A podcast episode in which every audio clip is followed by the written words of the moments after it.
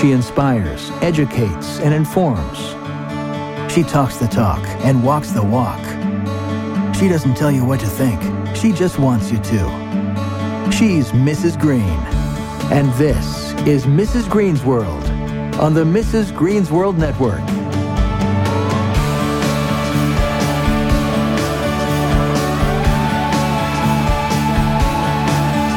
And now, Mrs. Green.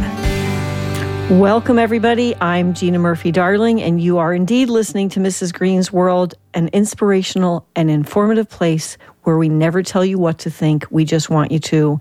And trust me when I say we're going to give you some amazing things to think about for this show. So just stay with me.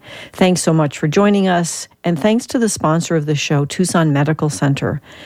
Their support of Mrs. Green's World's mission and vision is just one of the many examples of how TMC celebrates and supports organizations and people who are aligned with their mission and their values. They really do go the extra mile necessary to be responsive to the needs of our community. They sponsor countless worthwhile events in our city and county. They promote wellness. They provide programs for seniors and small children and parents of small children. And TMC also provides impressive leadership about current national issues like the opioid epidemic and healthcare reform. They are on the scene. They know that they've been entrusted with the legacy of caring for the most vulnerable of our populations, and they continue the tradition of improving the health and well being of the people of Southern Arizona on many fronts. Thank you, TMC, for all you do. So I am very eager to introduce our guest and to talk about a very serious and sobering topic, let's be honest, that has touched or will touch all of our lives in some way at some point, and that is breast cancer or cancer in general. We all know someone, or we've had it, or someone close to us has had some type of cancer. It touches our lives. So, according to breastcancer.org, about one in eight women, approximately 12%, will develop invasive breast cancer over the course of her lifetime. But our guest today is going to talk with us about breast health, prevention, and treatment. I am very pleased, beyond pleased, to welcome Dr. Michelle Boyce Lay, who specializes in breast health, surgical oncology, oncology at Tucson Medical Center. Sec, yeah, I can say that five times really fast. Tucson Medical Center. Dr. Lay, it's wonderful to have you here, and I'm really looking forward to you sharing your knowledge with us on such an important topic. Thanks for taking the time because I'm sure your schedule is packed. Thank you for inviting me. It's I'm happy great to be here. So I'd like to sh- to ask you to start with um, a little bit about your background. Let us get to know you a little bit better, and what are some of the insights as to why you chose this field? So I grew up in a medical family. My father was a physician. My grandmother, who's now 95, was a nurse back in the 40s. Wow. in the 40s. And she's 95. And she That's really good. surgical nurse. So um, I actually tried to not become a doctor when I was younger, but it's what I was meant to do. So. I tried not to become a doctor. I love that sentence. but it's what I was meant to do. So I'm really glad that it found me. Um, several of my family members have had cancer, and um, I'm actually a breast cancer survivor too. It's almost been two years since I was diagnosed.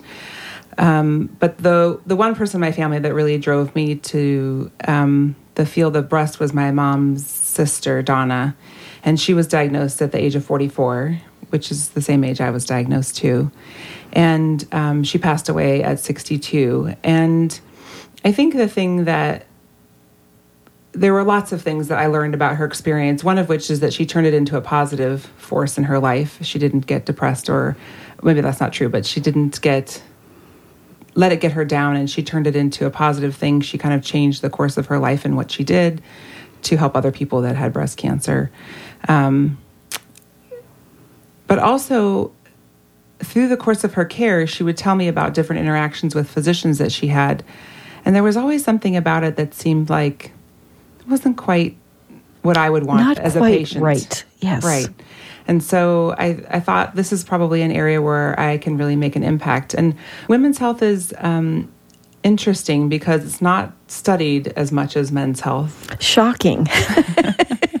Shocking. A little bit of sarcasm on my part. It's so true, And though. actually, surgeries, you know, as a surgeon, I'm aware that, you know, surgeons get reimbursed differently from insurances for different procedures. And breast surgery is actually one of the lower one of the categories of surgery that's reimbursed at a lower rate. So, as a culture, we kind of care less about it in some That ways. is really so sad to me. It's Uh, There's no sad. other word that I can use. It is so sad that even discrimination is so pervasive that it comes to something that kills women. right. That's pretty And- sobering. I think that's, and so that's one of the other things that drives me is that women often take care of everybody else their whole life. Even if they don't have children, we're to take care of. You're still the, We're the nurturer caregivers. and the caregiver, and you're often you're the last person in the family that gets the care. And this is a, a time in women's life where it's probably the hardest thing they'll ever have to do. Not always, but a lot of times it is. And they have the opportunity to be the one that makes all the decisions about what happens and decide the trajectory of their life afterwards. And I think that's what I really enjoy about it is to help women get through the journey and to understand that there is more on the other side of it that is positive and worth you know going through all the struggles for because it's not really fun to have cancer treatment. Right. And it's pretty amazing that your aunt was diagnosed at 44 and lived till 62. That speaks volumes. And of course, I think 62 is way too young to die, but that speaks volumes about what she did and probably had quality of life in between that span. She did. She had a lot of quality of life, and she did a lot of lifestyle changes, um, which we, I think, at the time we didn't have as much evidence that that was something that was helpful. But we now know that some lifestyle changes have not quite as much benefit as medication, but close. And can help support the either the recovery or the treatment process Right. significantly. Right. Most of the lifestyle changes that we talk about with patients actually make you feel better. So that's really that's So- pretty important, and I'd love to go into that a little bit more. But just for some clar- you know s- clarification of terms, I read earlier that 252,710 new cases of invasive breast cancer are expected to be diagnosed in women in the U.S., along with 63,410 non-invasive breast cancer. What is the difference between invasive and non-invasive? So most breast cancer comes from the ducts in the breast. Those are the tubes that take the milk out to the nipple, and so they're it's a, a system of tubes, kind of like the roots of a tree. So the cancer starts out within the duct, and that's called non-invasive. So it's all contained within the duct, and by definition, those don't spread or metastasize or cause people to die. Do you um, have to get them removed? most currently we still remove Okay. all non-invasive cancer Okay. i think in the future we will not um, because we'll have better genomic and molecular profiling so we'll know which ones need more treatment than others we're getting there but we're not quite Right, there right. yet um, and then invasive breast cancer is where it's broken out of the duct and then it has the ability to get outside the breast the lymph nodes and elsewhere in the body the it's important to understand the distinction because people feel like all breast cancer is the same and so i'll see patients with you know five millimeters which is smaller than a pea of dcis and they've already you know made themselves dying and They're making their arrangements. Right. And so it's a really DCIS or the non-invasive form of breast cancer should be taken as a risk factor for future cancer. So how can we lower your risk? And that's when we talk about all the preventive preventative measures that you can take. We do other things like radiation and medication sometimes for it, but there are a lot of lifestyle changes that people can make to help reduce the risk of that coming back as an invasive cancer in the future. You know, I always care about what's the media feeding us. And I don't mean telling us, what are they feeding us? Right. And first of all, there probably isn't enough media attention given to this, given the numbers, and probably it has to do something with, you know, you get a lower reimbursement rate because it's only breast cancer. But I personally think I don't get up every morning thinking I'm scared I'm going to get cancer. But every consciously living human being that's a it's a fear. I, I you don't want that when you go to the doctor for something. The last thing in the wor- world you want to hear is the c word. How is the media doing in terms of reporting this? Is it putting more fears into people? What's your sense of the accuracy of that, or your overall, you know, what what's your opinion on how the media is doing with awareness and reporting? I think that it's better than it used to be. So we do sometimes now hear stories that help us understand help the general public understand some principles of breast cancer. But I think one of the reasons why people are planning their funeral when they're diagnosed with a non invasive breast cancer is because we have a cultural paranoia about cancer. We do. And unfortunately, it's been fed by the you know under the auspices of awareness and so we want people to be aware of cancer but we haven't done a good job telling people that you will survive your cancer because most people do survive breast cancer um, and it's interesting now because we're seeing people who are 20 and 30 years out and they are having recurrences, but that doesn't mean they're going to die from it. And they live for 20 or 30, 30 years, which didn't happen. Right, even 20 years ago, right. it didn't happen. So, so, there's so much progress on that so front, we don't which is focus encouraging. enough on the survival, right, right, and we focus on the negative or the suffering or the um, the bravery of the women that have to fight breast cancer. Well, it is brave in a way, but you also don't really have a choice. I think one of the examples in the last five or 10 years that has been helpful is um, Angelina Jolie talking about her experience of the BRCA mutation and the prophylactic or preventative surgeries that she had. The original piece that she wrote about, I think it was in the New York Times, talking about her mastectomies, was wonderful because she spoke about the newest and best techniques that we have for preventative surgery and also for cancer treatment. And those things don't get in the media very often. I was in my doctor's office recently and there was a WebMD magazine and there was an article about should you get reconstruction or not. And it didn't even mention nipple sparing mastectomy, which is pretty much a standardly accepted method for doing preventative and surgery. tell us what that is so when you do mastectomy the traditional way to do it um, well, there's a very traditional way which we don't do anymore but the more current traditional way is that you remove the nipple and the areola and some skin of the breast, and then take out the breast along with it. And it was thought for many years that you had to remove the nipple because the cancer could linger there. But it turns out that's not really true. And so, about 15 or so years ago, surgeons started doing nipple sparing mastectomy. So, we save all the skin of the breast nipple, areola, and all the rest I of the skin. skin. I had no idea. And then um, we started doing it for prevention for people with BRCA mutations. And as we've gotten better at it and our understanding has improved, now we can do it for patients with cancer. And I frequently um, perform it on patients with cancer.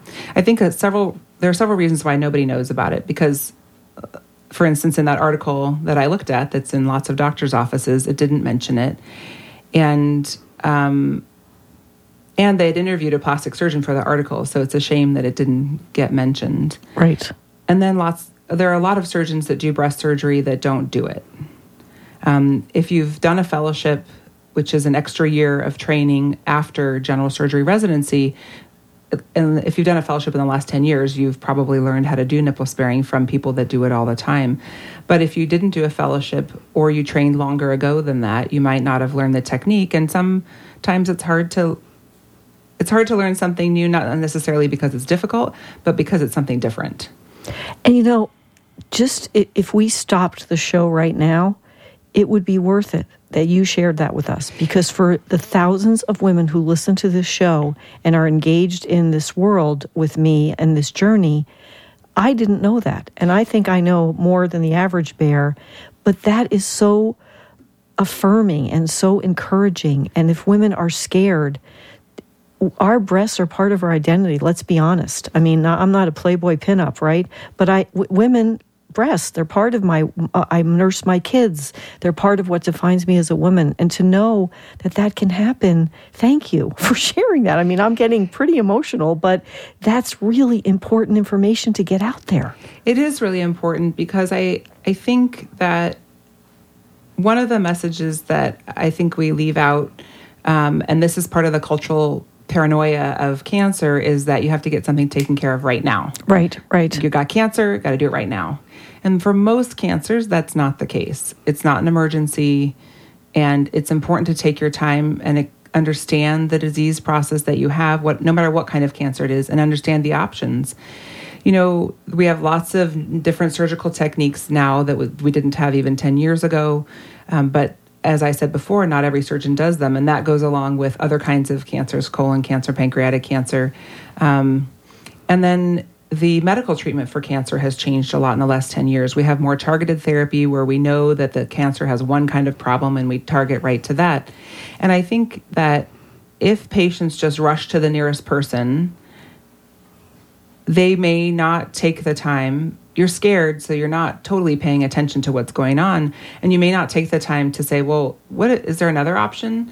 And sometimes it's because the person that you saw doesn't offer that option, and I, so that's one of the things I would love to educate people about the most is to take your time and understand what's going on. And obviously, you know, a lot of doctors joke that it's not really a good idea to ask Dr. Google what you should do, but there is good information. There um, is good information. There is some good information on the internet. The scary then, stuff usually comes to the top. Correct. It really is. And then you should talk with your um, physician about it and say, well, I heard about this. What about that?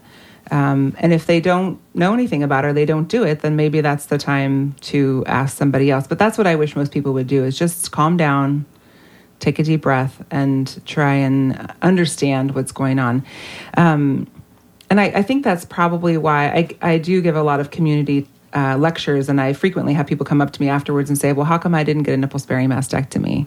And it's just heartbreaking to me. But right, because once it's over, process. it's over. It's that there's no turning right. that back it's part of that whole process of taking a deep breath, researching your options, understanding, and being an advocate for yourself. Which is a skill set. I mean, you go it into is. the hospital, you go into the doctor, and when I was having my my daughter, I didn't want a lot of things, and I kept needling my doctor, and he said to me, Gina. There's nothing I can do to you in the hospital without your permission. Nobody can.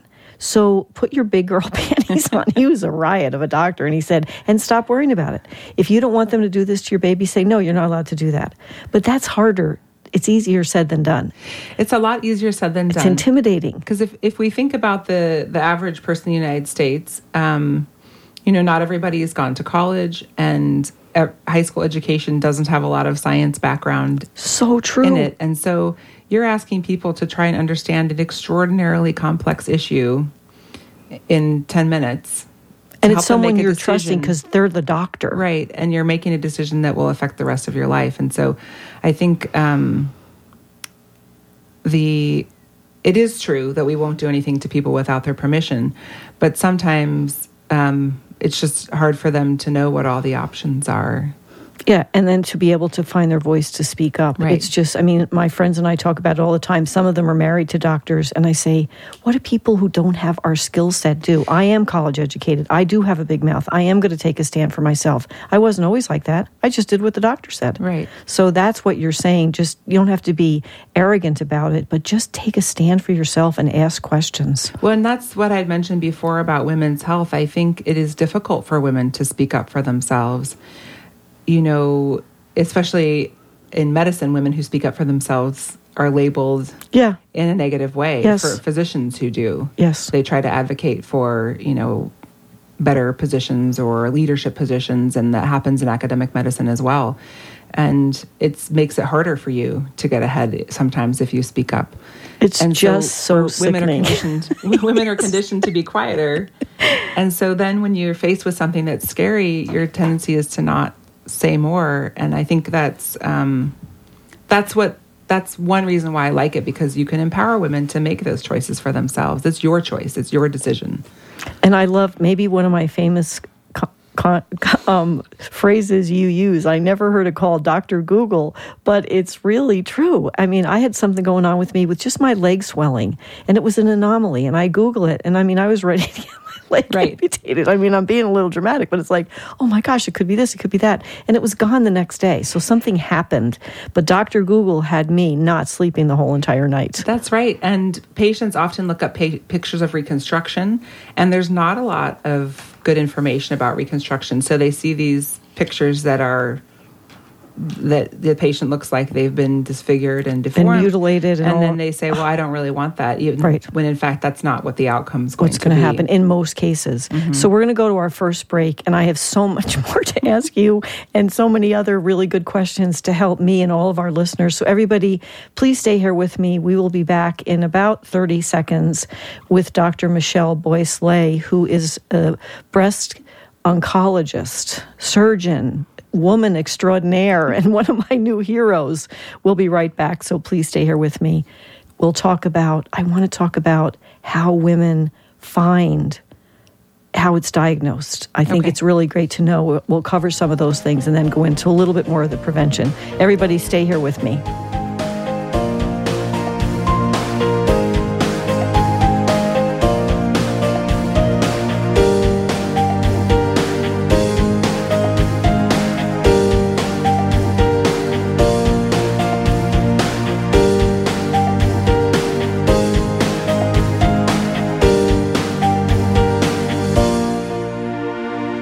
Join us for a new on demand podcast every week at MrsGreensworld.com. Listen on your computer or mobile device using the iHeartRadio or SoundCloud mobile apps. We are a proud member of the iHeartRadio, Glimmerglass, and Speak Up networks. Connect with us on Facebook, Twitter, Pinterest, and Instagram. Stay in touch with information about healthy living, sustainability, contests, and events by signing up for our e newsletter on our website. If you have questions or comments about the show, write to us at info at mrsgreensworld.com. We'd love to hear from you. But right now, back to Mrs. Green.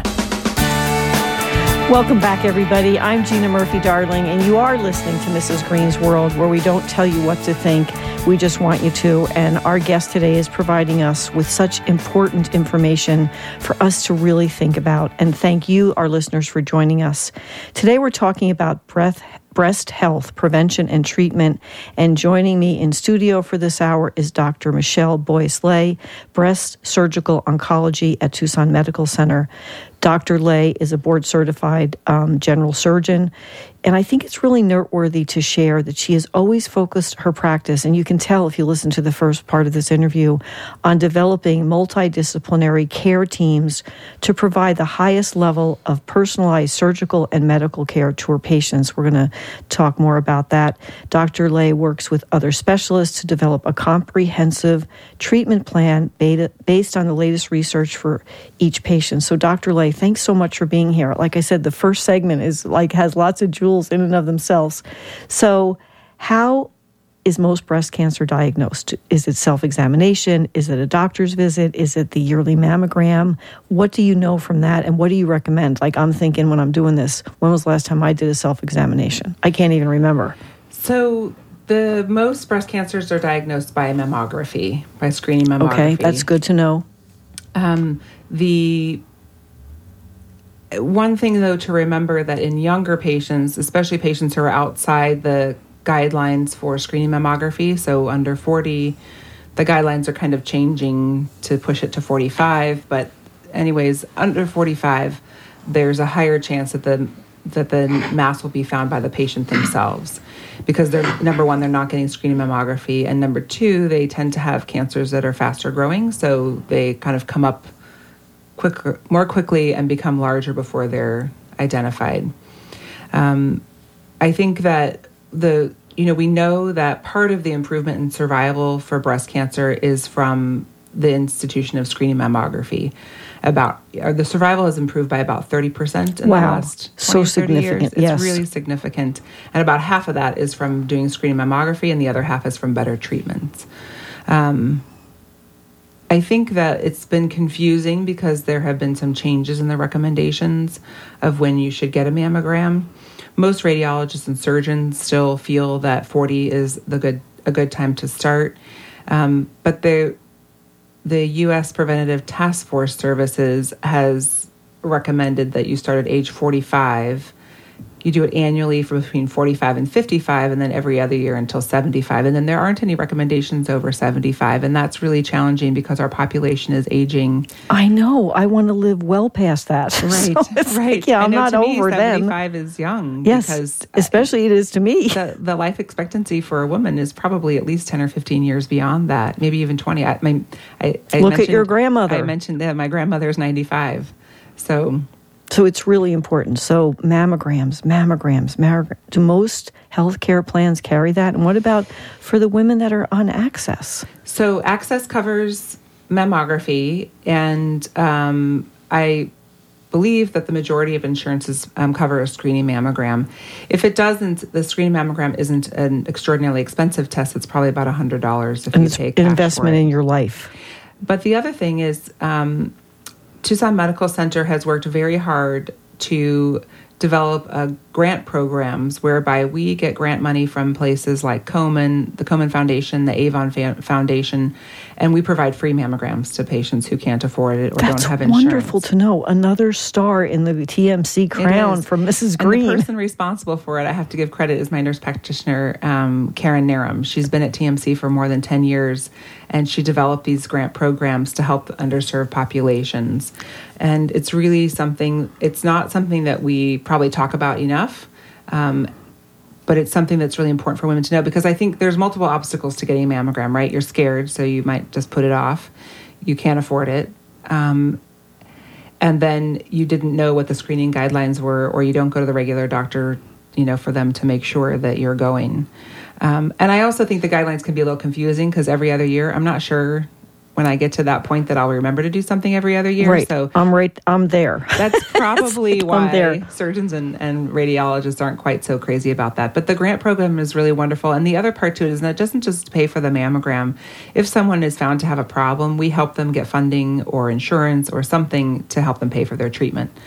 Um, so it's a really wonderful service that TMC has for our community and allows us to, it gives us opportunity to reach out to the community and educate them about breast health. So I know it's okay for me to share this because my show producer and dear friend Kelly King was very open about it on Facebook and very out there. She is she's a, an incredible human being and wanted other people to feel comfortable, but she had a scare recently and the rock star in her life for her care was Karen. And that is a true story. I talked to her just before we went on air and she said she was, I mean, it made all the difference in the world because all of us were scared. You just can't help it. And that, the quality of care she got was so noteworthy that we thanked her for how she made the experience for Kelly be so much better. I think that's really one of my major goals in treating patients with breast cancer or breast problems is to try and um, I say scrape patients off the ceiling because you just the second someone says something Perfect you have something exa- wrong, yes. you're just beside yourself. And you know, we really try at the very first moment we come in the room to say you're going to be fine no matter what this is. We will fix it. And we're here to help you every step of the way. And patients, you can see them, they visibly relax. Their shoulders go down. They might smile finally. And um, because that's what we're all scared of. We're all scared of having something that will end our life too soon. Yes. Yes. Or give us a lot of suffering. And so I think that's one thing that we're really good at um, in our program. And our mammographers, the whole team that does the screening mammography, they all are the same way, very comforting. And the operating room staff, we have a separate women's operating room in at TMC where a lot of gynecologic and breast surgery is done. And the staff there, they're all the same way. They reassure the patients that they're in the right place and they're getting the right thing done. And so the whole process is to help make it not such a negative, a less less negative experience right. in To your be supportive of what's going on and to understand that. And it's a perfect segue to my question about another thing that I read in my research for this show is you really do have a commitment to developing multidisciplinary care teams to provide the highest level of care and personalize the medical care to your patients. What does that look like and why is it so important to you? Given what you said, educating people just on the place from which you come would have an influence on an, dis- an interdisciplinary team. So, what is what does that mean, and why is it so important to you? So one of the um, most significant principles that you learn when you do a breast fellowship is that you're not by yourself. Breast cancer is treated by multiple specialties. Usually, the the primary three are the surgeon, the medical oncologist, and the radiation oncologist. But there are other people that are really crucial to our able ability to treat patients. The radiologist, they've got to find the cancer first and tell us how much there is there. And the pathologist, what kind is it and what other treatments are you going to need based on the pathology? And so, and obviously there are lots of other things as well that we like to incorporate, but those five are the main ones that are really responsible for the care. So, in, over the last 20 or 30 years, um, especially it kind of started at universities because you have conferences to try and learn more. And so you would bring the patient story you'd look at the slides you'd look at the mammograms and then you talk about what you're going to do for the patient for their treatment. And then once you do the surgery if something changes you bring it back and you talk about it again. So that kind of um, interdisciplinary, multidisciplinary conference really started in the university setting. But what has been interesting about it is that no matter what kind of cancer you have, if you're if you're a patient whose doctors participate in a multidisciplinary program, you will live longer.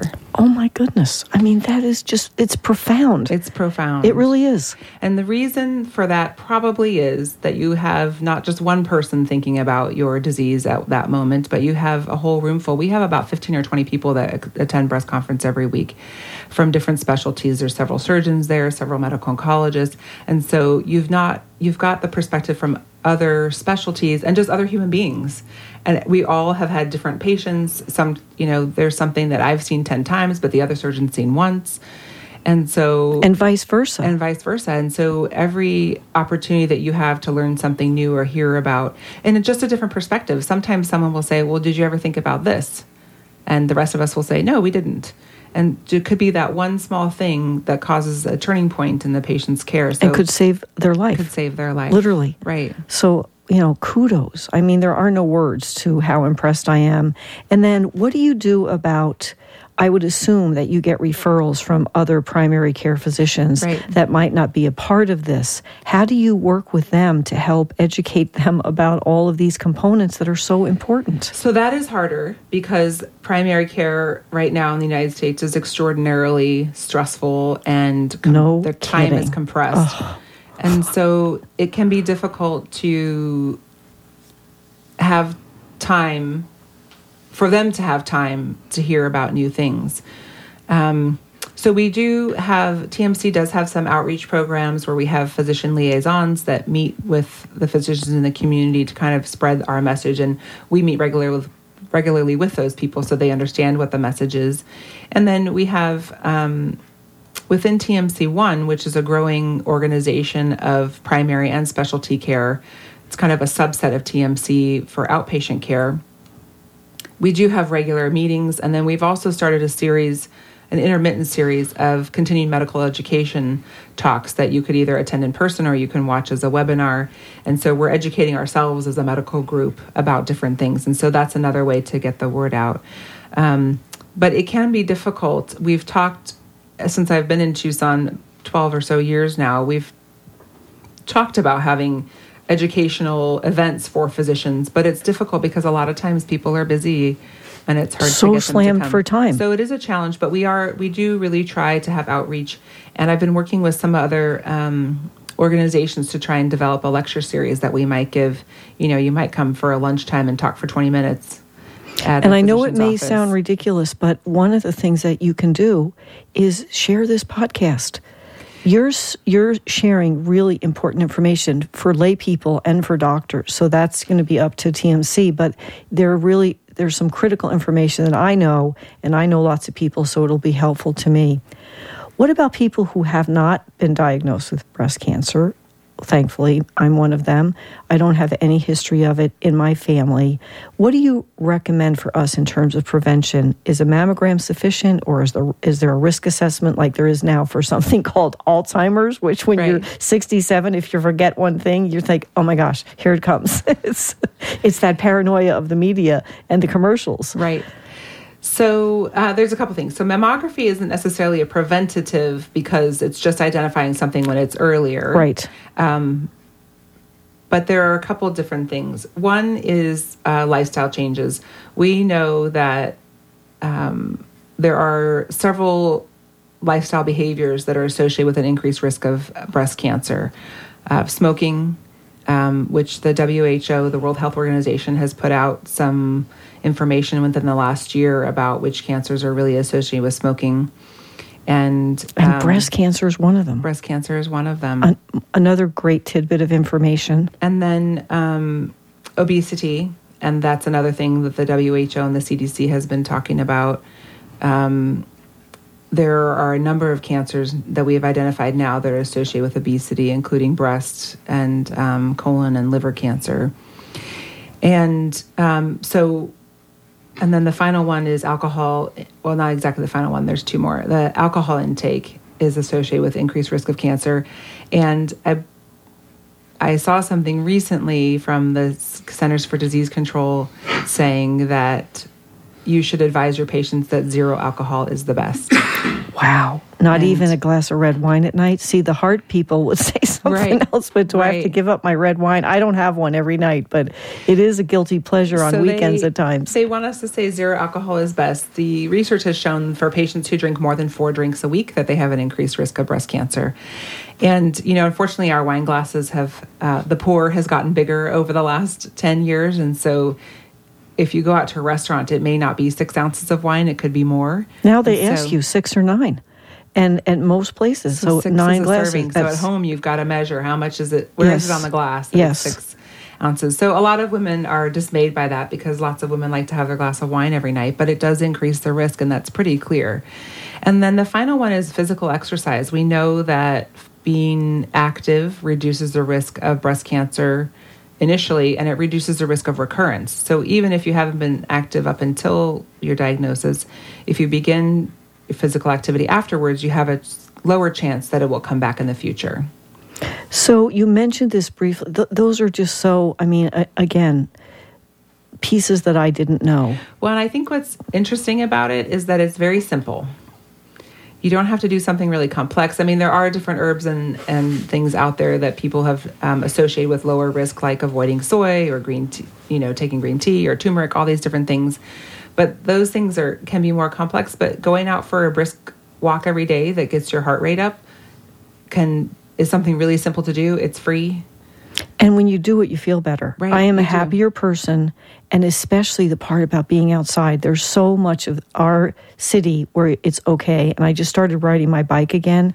And if you do it, I don't dread exercise. I dread not having the, enough time, and I let it go by the wayside. But when I get out there and walk, just I do three miles, and it's just your whole day is better your outlook on life is better the your head is clearer there's just no downside to getting outside right and your experience really mirror, mirrors what we see in the liter- in the research literature that exercise and increase the amount of endorphins in your brain and dopamine and it reduces the amount of anxiety and depression that people have. I mean by itself you could use it as a treatment for anxiety and depression which are fairly common after breast cancer. So there are a lot of reasons why patients who've had breast cancer should just should get out there and get walk. Out there I try to remind people it's free. It. All you need is a pair of shoes. And put ourselves first. When you talk about women and the role of women, mm-hmm. everything else is more important than my time. And I, I let it go. Today is another example. I just didn't get up, and if I don't do it in the morning, it doesn't happen. Right. Because by the end of the day, it's not happening.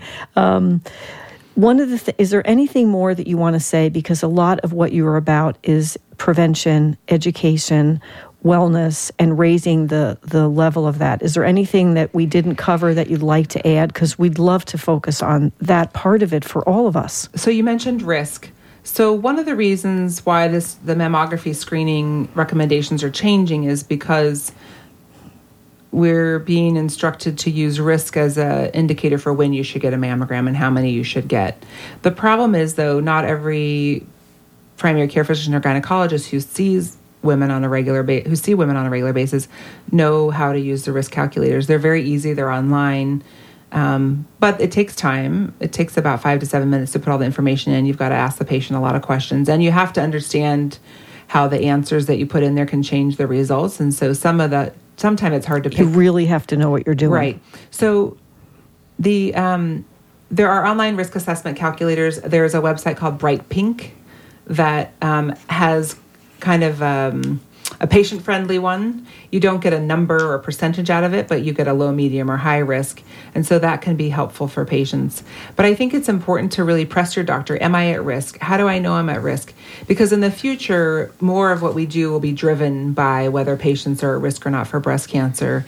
And what patients think is a risk doesn't always make them a risk, and vice versa. You could have risk factors that you weren't aware was were risk factors and this is the little bit of knowledge is a dangerous thing. It seems to me in my life experience that more and more people, more and more women that I know who are diagnosed, there isn't a history. It's happening more. Right. So, one of the, um, we know that about 50% of people who are diagnosed don't have any known risk factors. So, even if you do wow. all the risk calculation, you might, you're going to miss people and and go yeah so it's just i mean prevention and just awareness and taking care of ourselves right. i'm gonna go i'm gonna go walk later because it's like it's very encouraging and affirming to know that all of those things that i think about how i feel are are scientific based, the Right. endorphins and all of that stuff. So, anyway, we have to take another break. And when we come back, let's cover a little bit about um, cancer and men. I've read some research about how that is, and I, I could make some jokes about if more men got cancer, we'd have more cures because that's not very nice. So please stay here with me more with Dr. Michelle Lay from Tucson Medical Center. We'll be right back.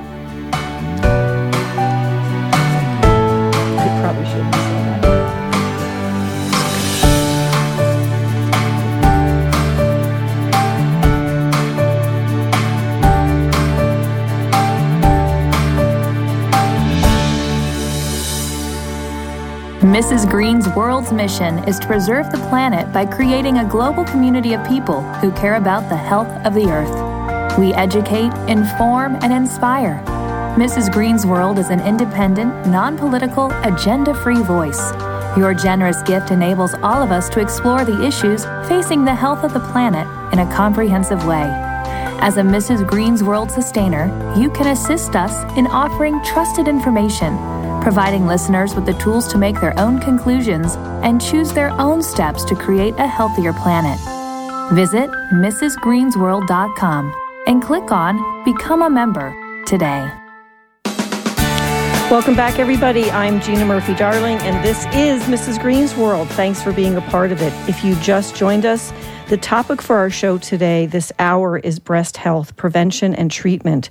Joining me in studio is Dr. Michelle Boyce Lay, breast surgical oncology at Tucson Medical Center. The time is flying, but I do want to add this.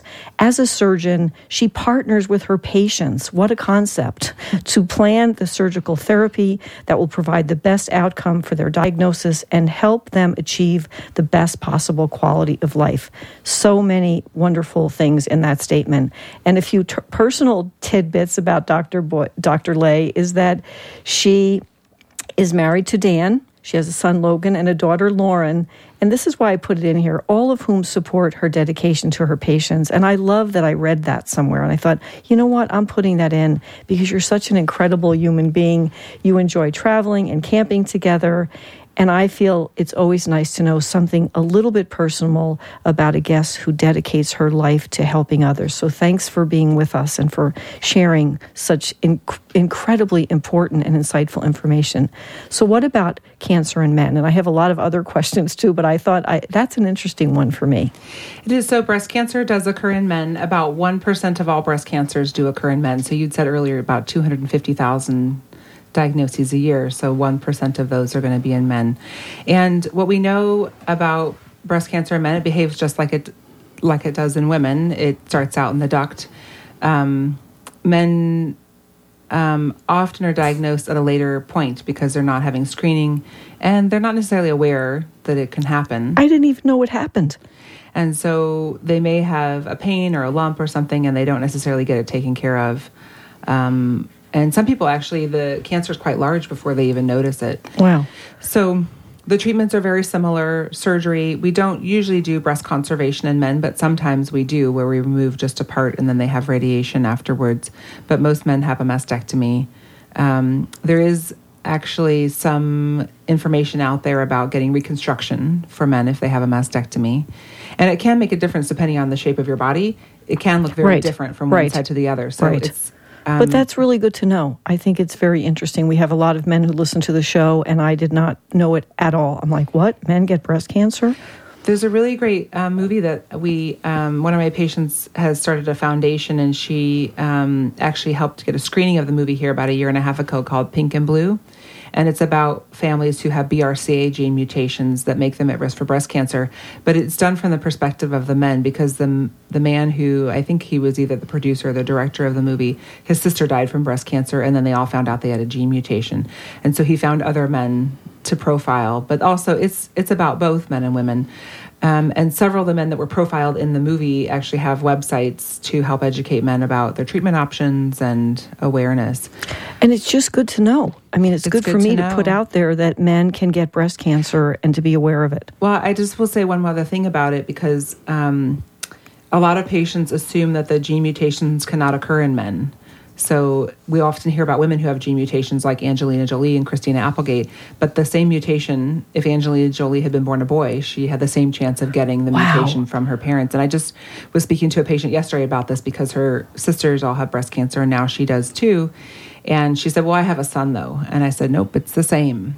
It's the same. It's not the same risk if you don't have a gene mutation, but if you found that you have a gene mutation and you have a son, then they need to be educated that they should get tested and or should you know consider being tested to see whether they have a gene mutation and then men get different kinds of cancers with a gene mutation they do get breast but they get pancreatic and um, uh, prostate cancer and early prostate cancer in their you know early 40s and 50s and so it's so important to kind of understand that whole spectrum of it but most people assume that the gene mutation only occurs in women Totally, totally. Up to and including right now, I did. So thank you so much for sharing that as well. What about, I don't like to use the word trending anymore because I associate it with what's trending on Twitter and I really don't care. But in terms of how are we trending in the United States in terms of diagnosis? Is it getting better? There's so much emphasis on prevention and there's so much money spent on research. What's it look like? Is it getting better? Are more women getting diagnosed? Fewer? What's the situation with breast cancer diagnosis? So the rate of diagnosis has been pretty much the same over the last 10 Okay. or 20 years. It's always been around 250,000. The last number I saw um, was a little bit higher than that, 260. So it fluctuates a little bit, but it's essentially been the same. Um, but the rate of death from breast cancer has actually decreased. in That's certain populations, hear. in certain populations, it hasn't changed that much. Young women still have a higher. If you're diagnosed under the age of 45, you still have a higher risk of dying from your breast cancer. Um, and um, African American women are also at more at risk from dying from breast cancer. Um, so there have we've but we've made lots of inroads. So overall, the risk of dying from breast cancer is now less than you know around ten to fifteen percent. And with African American women, is it because of the access to treatment? It's is not that a peak? actually. It's not okay. That's so what we used to clarify think. that. So when I was in medical school, we thought it was because of access to care or later diagnosis, but it turns out stage for stage. So if you're diagnosed at stage two and another person's diagnosed at stage two, you have a higher risk of dying, and it's because the cancers tend to be more aggressive. Got it. Got it. That's another good thing to know. Mm-hmm. So I know this is somewhat of a slippery slope, and we can maybe start to go down it if you want to. But you you hear a lot of things. You do read things on Google. People share their stories, and my information is pretty much anecdotal. But what about you know, I'm Mrs. Green, right? So I care about toxins in the home. I care about f- fire retardant on kids' clothes and and carpet, you know, spray to to keep stains off, and on and on and on. What we put on our body and what we eat. We have such a compromised food supply. Most consciously living people will agree that to that. Like, what are we eating? We're not sure. Um, what is your take or your opinion on? The impact of environmental factors and what we eat on cancer in general or breast cancer specifically. So it's not something that I've reviewed in the literature recently. So most of what I'll say is my own personal feeling. But I think there's so many toxins are in our environment. It has to have an impact on the. I love that you said that. of cancer. and I, it's interesting because the actual number of people diagnosed doesn't seem to be increasing, and by statistics, it doesn't seem like more young women have breast cancer, but it sure feels like it to me. And maybe that's just a part of getting older. That when all of a sudden your patients are younger than you, you think there are more of them. But you know, we had said before that 50% of women who are diagnosed don't have a risk factor. So what caused their cancer? And it could be that because we there are genes that we don't know about yet that cause cancer, but it's probably environmental factors. It could be stress. Um, Even that is an environmental factor because of the lives we live. And I know from reading a lot when you read about what is in a plastic bottle and you break it down. I mean, I do know that. It's not anecdotal. I do lots of research on plastics and plastic bags and plastic straws and plastic storage containers, and they have known carcinogens Right. in them. And who thinks that it doesn't rub off and then we eat it? And where Right. does that go? Right. Yeah, you know when you put your Tupperware with the spaghetti in it in the microwave and the plastic bubbles up on the side. Uh, what about that? Where, Where- do you think that's going? that got in your so that spaghetti? So- awareness and and I agree with you. It scares me, but I also feel like it's a very hard environmental impact on cancer is very difficult to study, especially in the United States. People move a lot. So you may have grown up in one place, but then you lived in another place. And at which point in your life is the chemical insult the most damaging? So it can, I think that's why we haven't got as far as people like you would like us to in proving that these things are harmful. Um, but what I tell patients when they ask me is that if you can afford to try and eat organic and non GMO, then you should because it's probably healthier. I mean, it just makes logical sense. right, right. I was a vegetarian for 10 years, primarily because of the environmental risks of and the environmental impact of consuming um, meat. And um, my six year old has asked me recently, why, why do we eat pigs? Why do we eat chickens? so we, we might be heading a- back down that's the a good track. Yes, yes. again. And- And, I've been really, really strict about not having, um, you know, trying to have organic things in the house. Um, but I don't know, you know, from a scientific standpoint that that necessarily has a foundation, but it sure makes sense that it would. I mean, why would your, why should you have all those things in your body? And when you think about it, for I breastfed forever. It seemed when I was doing it, it was like half my life, and loved it. No regrets, but it was something I so absolutely believed in. And whatever I ate impacted how my daughters were. Right. So why would we think that we could eat hormone injected meat? Put it in our bodies, and it has no impact on us at all. I mean, to me, that's not that's not rocket science, but it's not sound science proven. Here it is. Um, there is some more research coming out about bioidentical components of plastic in breast tissue. So I I'm all over those because I, do believe that people are sick, and they need to get rid of a lot of the toxins in their home, like air fresheners that emit chemicals 24 hours a day and they stink. it's like I can tell when someone has them in their house. I'm like, oh my God, they have air wick. Right.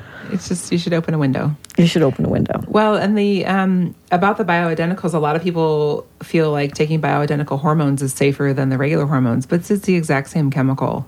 And so it, that's an important point that all those things, even though it came from a different source, it still has the same. It still functions the same way in your body. Right. And for our kids, I mean, and I know I do, I go off on many tangents, but upper respiratory disease, Right. third cause of death in Pima County. Who knew? Um, I, I got informed by a client who started tell, talking to me about what they do to make sure that our home environment, we're breathing clean air. And we bring so much in from the outside. I mean, there's a lot of things going on. I think it's interesting, and I don't know if you want to elaborate a little bit more on in your, ed, I'm trying to tie it all together in your wellness and your prevention and your awareness um, component, how big of a factor do you think stress is? Because I'm glad you brought that up. I mean, our society is addicted to our phones, attached to them. If not, I'm working on non-addiction to my phone. There's so it seems like there's so many more things going on in our world that cause stress, like the evening news. I knew how to eliminate that stress. I don't listen to it anymore. Right. I stopped listening to the news too. And last week, for some reason, I I turned it on on the radio, and by the time I got home, my was shoulders up move. around Yes. my ears, and I was Yes. grouchy all night. So I, I do. There probably is some research about this because it's been something that we've talked about for a long time. I just haven't read it recently. But I, I think one of the things that's the biggest impact for me is I frequently see patients diagnosed with breast cancer who've recently had an extraordinarily stressful time in their life. They're caring for an ill parent that passed away, um, or a spouse passes away or a divorce or some other you know sometimes it's all three you know i've had several patients in, the, in my career that have multiple of those stressors and then they get a breast cancer and so is it that it caused it maybe maybe not could it be that it reduced your immune system's ability, ability to squash right. it Right. because your immune system's busy fighting off the stress or it's diminished by the stress. So I think that probably does have an effect and we have extraordinarily stressful lives and they really it's a struggle that in our own family we have. You know, I was telling my son the other day, you look at your iPad too much. He's like, "Well, what about you and your phone?" Yes. Right back He's at like, "You you, look mom. at it all the time." yeah. Yes. And I said, "Well, you're right, I do." and we're doing phone you know, park your phone at um, at our team meetings and at, at family dinners. It's like, no, park your phone. We have phone stack because it's so important. And and let's play more games and not have them be on our phone. One important question that I wanted to ask that I, in scanning my notes, really glad I came back to it. Um, if a patient has been diagnosed with breast cancer, do you recommend that they absolutely see a specialist like you? And I'm not asking this to be a commercial, but I would think instead of having a primary care physician be responsible for you know the master of my fate is it important that people who are listening seek out that care? Because you know a lot more than a lot of primary care physicians let's be honest. Right so the primary care physician's responsibility is to get the diagnosis made and then send the patient to the next step which would be a surgeon or a medical oncologist or a radiation oncologist. And usually it's the surgeon that's the first step. And i think the choice of surgeon is really, really important based on the things we've talked about. I do too. And I did a general surgery residency. I know what we were taught in general surgery. I just did my recertification, so I took the board exam again, and it is not it is not all the information that you learn in a fellowship. And there are good surgeons who didn't do a fellowship that do breast surgery. Um, but you have to really seek those out because your primary care physician may not know the difference. And I, I, had an interesting conversation in the doctor's lounge the other day. I sat down with some of the gynecologists, and there was another woman sitting there who is a neonatologist, so she takes care of the, you know, early babies right, in, the, in right. the NICU. And there was a medical student saying, "Oh, I'm really interested in breast, and I'm going to do this and that." And I said, well, make sure you do a breast fellowship. And the neonatologist said to me, well, are there people that do breast surgery that don't do breast fellowships? And I said, yes. Wow. I'm the only, you know, outside of the university, there's one at the university and there's myself in southern Arizona, and that's it. And then the state of Arizona, when I started my practice, there was only me and one or two other people. And so she said, Well, why would somebody go to somebody who didn't do a fellowship in breast? And I said, I don't know. I ask myself that every day. Because but they don't know. Because they That's don't why. know and because they're scared. And so they're like, I'll just do whatever's the fastest. Um, and we frequently have patients, if there's, you know, a week or two delay because my schedule is full, they'll call back and say, well, I went to somebody else because I want to be seen faster. But that isn't necessarily what's important when you have cancer. It's really, really, really important to take your time. And, you know, now I can speak from a personal standpoint. I, I right, did all right, this. I had right. an abnormal imaging. I had to get a biopsy. I had to get the results on a Friday afternoon, like just like every other patient. And you feel like time is a pressure and it's urgent and it, it just really isn't as urgent as you feel it is and so it's so important in fact i i saw a post last week from a surgeon in san francisco that was just diagnosed with breast cancer and she's a breast cancer surgeon and um, I don't. I've never met her, but her picture looks like she's fairly young, and she trained. I know she trained after I did, and her she'd said it's six weeks into my process now and i haven't had surgery yet. And that made me so happy because she didn't rush. Right right right. But what you said is just to me like the it's like almost the biggest takeaway uh, from this show of get to know what you need to know. I would never in a million years say, "Oh, I want to go to a doctor who had a, who uh, went through a breast fellowship." I never even heard no, of it right. till this show. So it's so important to get that information out. And even if you don't know that, Google is good for researching. Who should right. I see? Share other people's stories and care enough about your body. Most people look at 20 houses before they buy one. Correct. So put all the Why effort would you in, go to one doctor? Yes. Why would you go to or do enough research to know that the doctor you're going to is the right doctor and how were how were other people treated. I mean there's a way to find out if you care about it. There are some good resources. Um, the American College of Surgeons has a find a doctor button or find a surgeon button. It doesn't necessarily divide whether people did a fellowship or not, but you can look for um, you know, most of us put on there what we like to do, what kind of surgery we like to do, what we specialize in, and then you can look up people and it will say whether you did a fellowship or not. And the American Society of Breast Surgeons also has a list of people that are a member of their society. You don't have to be fellowship trained to be a member of the society, but if you bother to get a membership, you probably do a lot of breast in your practice. And um, I had a patient recently that came to see me, but she was going to be in Oklahoma for six months, and so we found her. That's how we found her a breast surgeon in Oklahoma to go to um, was by using those resources. So, so there's a way to find there out. There is a way. Mm-hmm. So, in wrapping up, I will say this, and I am I will be very happy to be quoted on that. I think this is one of the most important shows I've done in ten years, and it, it can save people's lives. That's how I felt. You gave incredible information.